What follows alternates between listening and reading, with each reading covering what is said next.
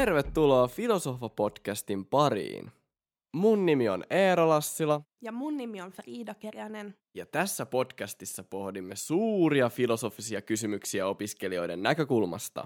Me olemme siis journalistiikan opiskelijoita ja teemme tätä podcastia siksi, että meillä on intohimoinen suhde filosofiaan.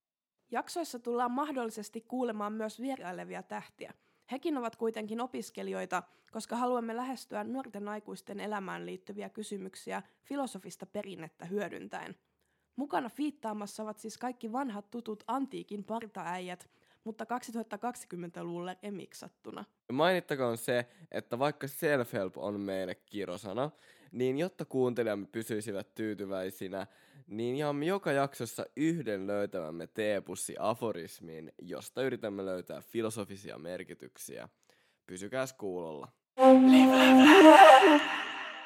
Tällä kertaa otamme tarkasteluun mukasyvällisten aforismien suurimman klassikon, joka on jopa levinnyt yleisnimitykseksi tämän tyyppisille teksteille – Kyseessä on siis ikoninen teksti Live, Love, Laugh, joka löytyy kaiken maailman sisustustyynyistä, teepusseista ja teidän äitienne Pinterest-tauluista.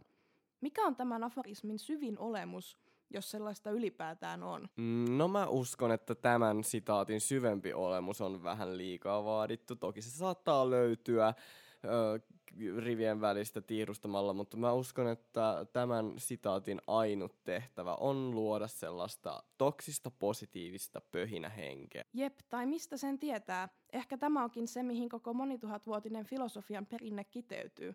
Ehkä kaikkia ajattelijoita Sokrateesta asti on tulkittu väärin, ja tämä live, love, laugh on se kaikkien perimmäinen viesti. No ei, kyllähän tällainen koko elämän sisällään pitävä mietelause voi ehkä antaa arkeen muistutuksen tarttua hetkeen ja arvostaa lähimmäisiään, mutta kaikessa laajuudessaan ja epämääräisyydessään tuollainen käsky todella elää on aika merkityksetöntä sanahelinää. Mutta eikö lähes kaikki tunnu merkityksettömältä, jos sitä tarpeeksi kauan pohdiskelee? Tästä onkin jo aika siirtyä päivän kysymykseen. Kyllä. Ja tällä kertaa kysymme, onko millään mitään merkitystä? Tämä voi juolahtaa monen opiskelijan mieleen esimerkiksi tuskastuttavalta tuntuvan oppimispäiväkirjan parissa. Opiskelijan elämässä voi tulla monia hetkiä, jolloin asioiden merkityksellisyys elämän suuressa mittakaavassa pohdituttaa. Kun jotkut kokevat jokaisen kurssityön niin tärkeäksi, että valvovat öisin murjehtimassa menestystään opintoputkessa ja yrittävät aikatauluttaa koko loppuelämänsä, niin toiset valuvat täyteen apatiaan opintojensa suhteen eivätkä näe missään mitään mieltä. Jep, ja tähän nimenomaiseen ongelmaan haluamme tarjota vaihtoehtoisia näkökulmia ja syväluotaavampaa katsetta elämän merkitykseen. Emme siis lausu absoluuttisia totuuksia, koska käsittelemämme teemat ovat monitulkintaisia. Jotta kuuntelijamme saisivat syvempiä näkökantoja näihin oman elämänsä pohdintoihin, lähdemme tarkastelemaan kysymystä elämän merkityksellisyydestä filosofisten teorioiden avulla – Tarkoituksena me ei ole nimetä jotakin suhtautumista elämään paremmaksi kuin muut, vaan antaa erilaisia näkökulmia. Millaisia näkökulmia meillä sitten on elämän merkitykseen tarjolla? Hmm, no voisimme tarkastella ainakin sitä, tuleeko elämän merkitys jostakin ennalta määrättynä, luommeko sen itse vai onko sitä edes ylipäätään olemassa? Joo, monissa perinteisissä filosofian näkemyksissä ajatellaan, että elämän merkitys ja oikea tapa elää on ennalta määrättyä tai pääteltävissä jostakin – Esimerkiksi antiikin filosofi Aristoteles ajatteli kaikilla olennoilla olevan tarkoituksen, ja ihmiset ymmärtävät hänen mukaansa, mitä hyvä elämä on, siitä kun he havaitsevat sen muissa ihmisissä. Monissa uskontoon nojaavissa filosofian perinteissä taas ajatellaan merkityksen löytyvän jonkin korkeamman voiman sanomasta. Kun merkityksen löytää jonkin itseään suurimman kautta, ei ainakaan tunne ajelehtivansa elämässä yksin – mutta toisaalta silloin omien näkemysten etsintä voi jäädä vähemmälle. Niin. No, jos tarkastelemme asiaa nyt opiskelun näkökulmasta, niin miten tällainen ajattelu sopii opiskelun merkityksellisyyteen? Mun mielestä just se, että opiskelija kulkee läpi opintoputken ensin vanhempien odotusten ja sitten Kelan vaatimusten painostamana ilman mitään omaa mielenkiintoa, voi luoda sen merkityksettömyyden tunteen. Niin, pitäisi vaan muistaa istua alas, avata yksi bisse ja miettiä kurssin päätteeksi, mitä on oikein tullut opittua. Jos mietitään perimmäistä syytä opiskelulle, olisi hyvä erottaa motivaation tasot, jotka ovat siis ulkoinen ja sisäinen motivaatio. Sisäisellä motivaatiolla tarkoitetaan periaatteessa unelmien toteuttamista ilman, että ulkoiset ärsykkeet vaikuttavat siihen. Ulkoinen motivaatio tarkoittaa pelkästään ulkoisten ärsykkeiden vuoksi tapahtuvaa motivoitumista. Tästä esimerkkinä tilanne, jossa opiskelija lähtee opiskelemaan perheen odotusten vuoksi. Kun tavoitteet eivät ole vain muiden asettamia, niin voi ehkä helpommin välttää sen fiiliksen, että elää elämäänsä ikään kuin autopilotilla ja lopulta miettiä, että no tähänkö mä nyt aikani käytin, tutkintotodistus, mutta ei mitään sisältöä omaan elämään. Tuskin työnantajakaan loppujen lopuksi nimittäin arvostaa sitä, että sulla on paperit arvostetulta alalta, mutta kaikki tiedot ovat menneet toisesta korvasta sisään ja toisesta ulos.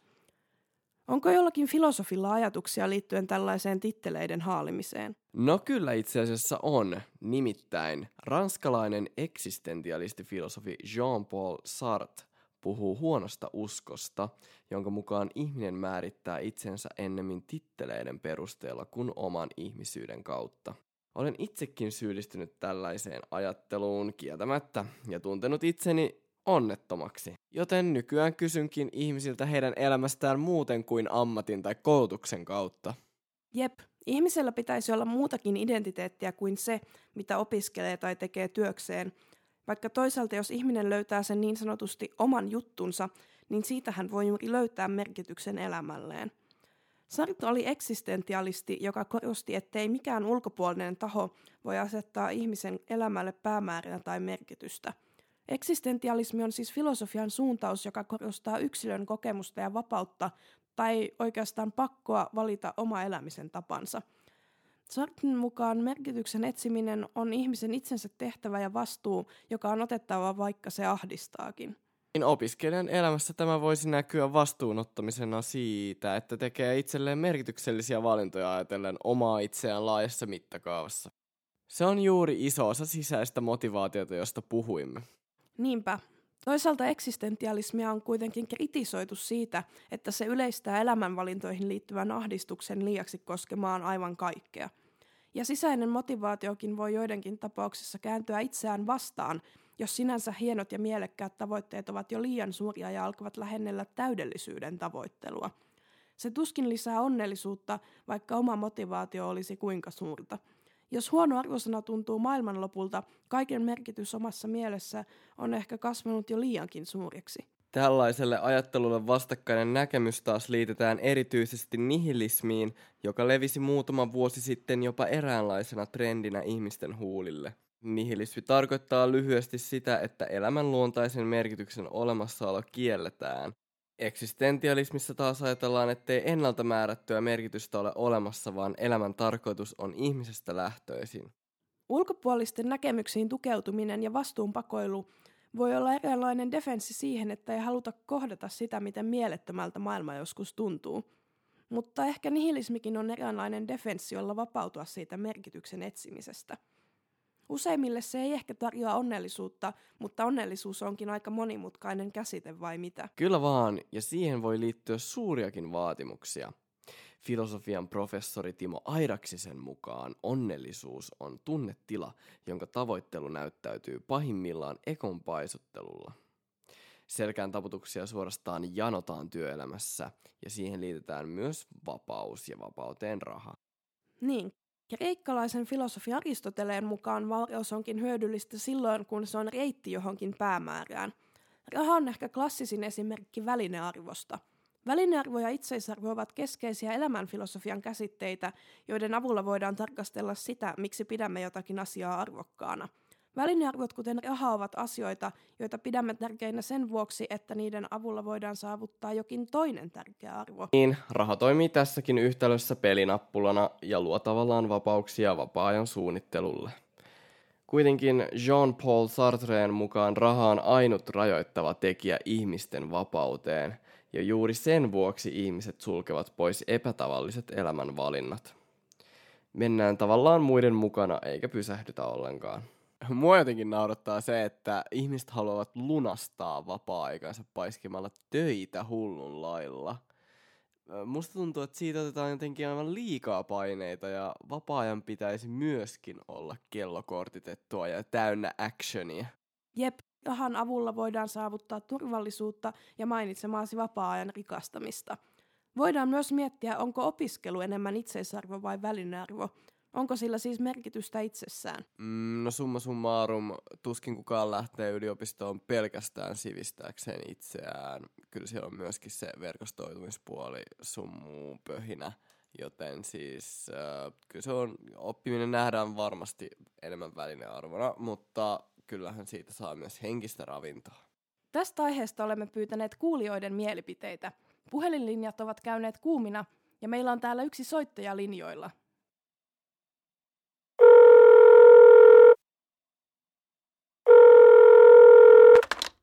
René Descartes täällä hei. Vaikka valmistunkin kohta lakitieteen lisensiaatiksi, niin aion heti ikäni salliessa irrottautua opettajien johdatuksesta ja jätän oppikirjojen tutkimisen kokonaan. Päätettyäni, etten etsi muuta kuin sellaista tietoa, jota voi löytää itsestäni ja maailman suuresta kirjasta.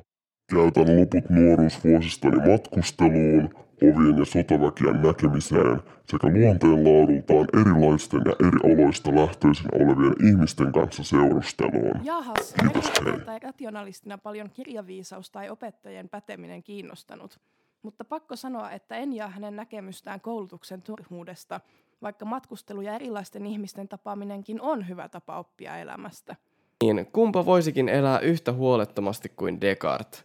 Hänhän ei lopulta tehnyt päivääkään lakimiehen töitä, vaikka valmistuikin koulusta. Hänen tapauksensa olikin elävä esimerkki vaihtoehtoista elämän tyylistä.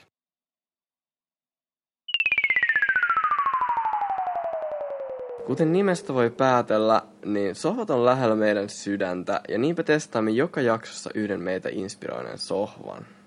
Tällä kertaa olemme täällä Tampereen ylioppilasteatterilla ja paikalla on meidän lisäksi myös teatteriaktiivi Tommi Kokkonen. Tommi, mitä mieltä olet tästä teatterin jopa viktoriaanisesta antiikkisohvasta?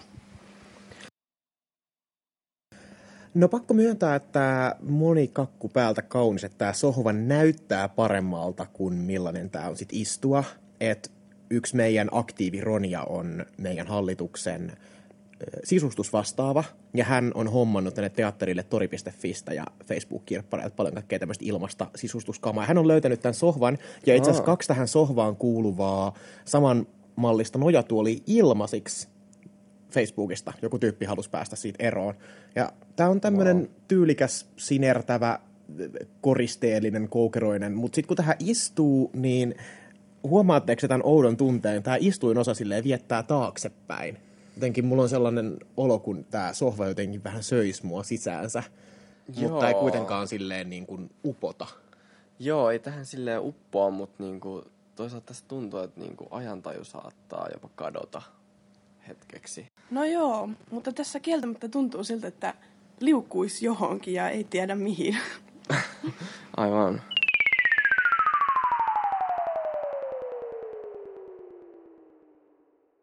Ja näihin näennäisyyksiin lopetamme ensimmäisen Filosofa-podcast-jakson. Kysymyksiä ja palautetta voi lähettää meidän Instagramiin at filosohva. Ensi jaksossa pohdiskellaan taas. Hei hei! Moi moi!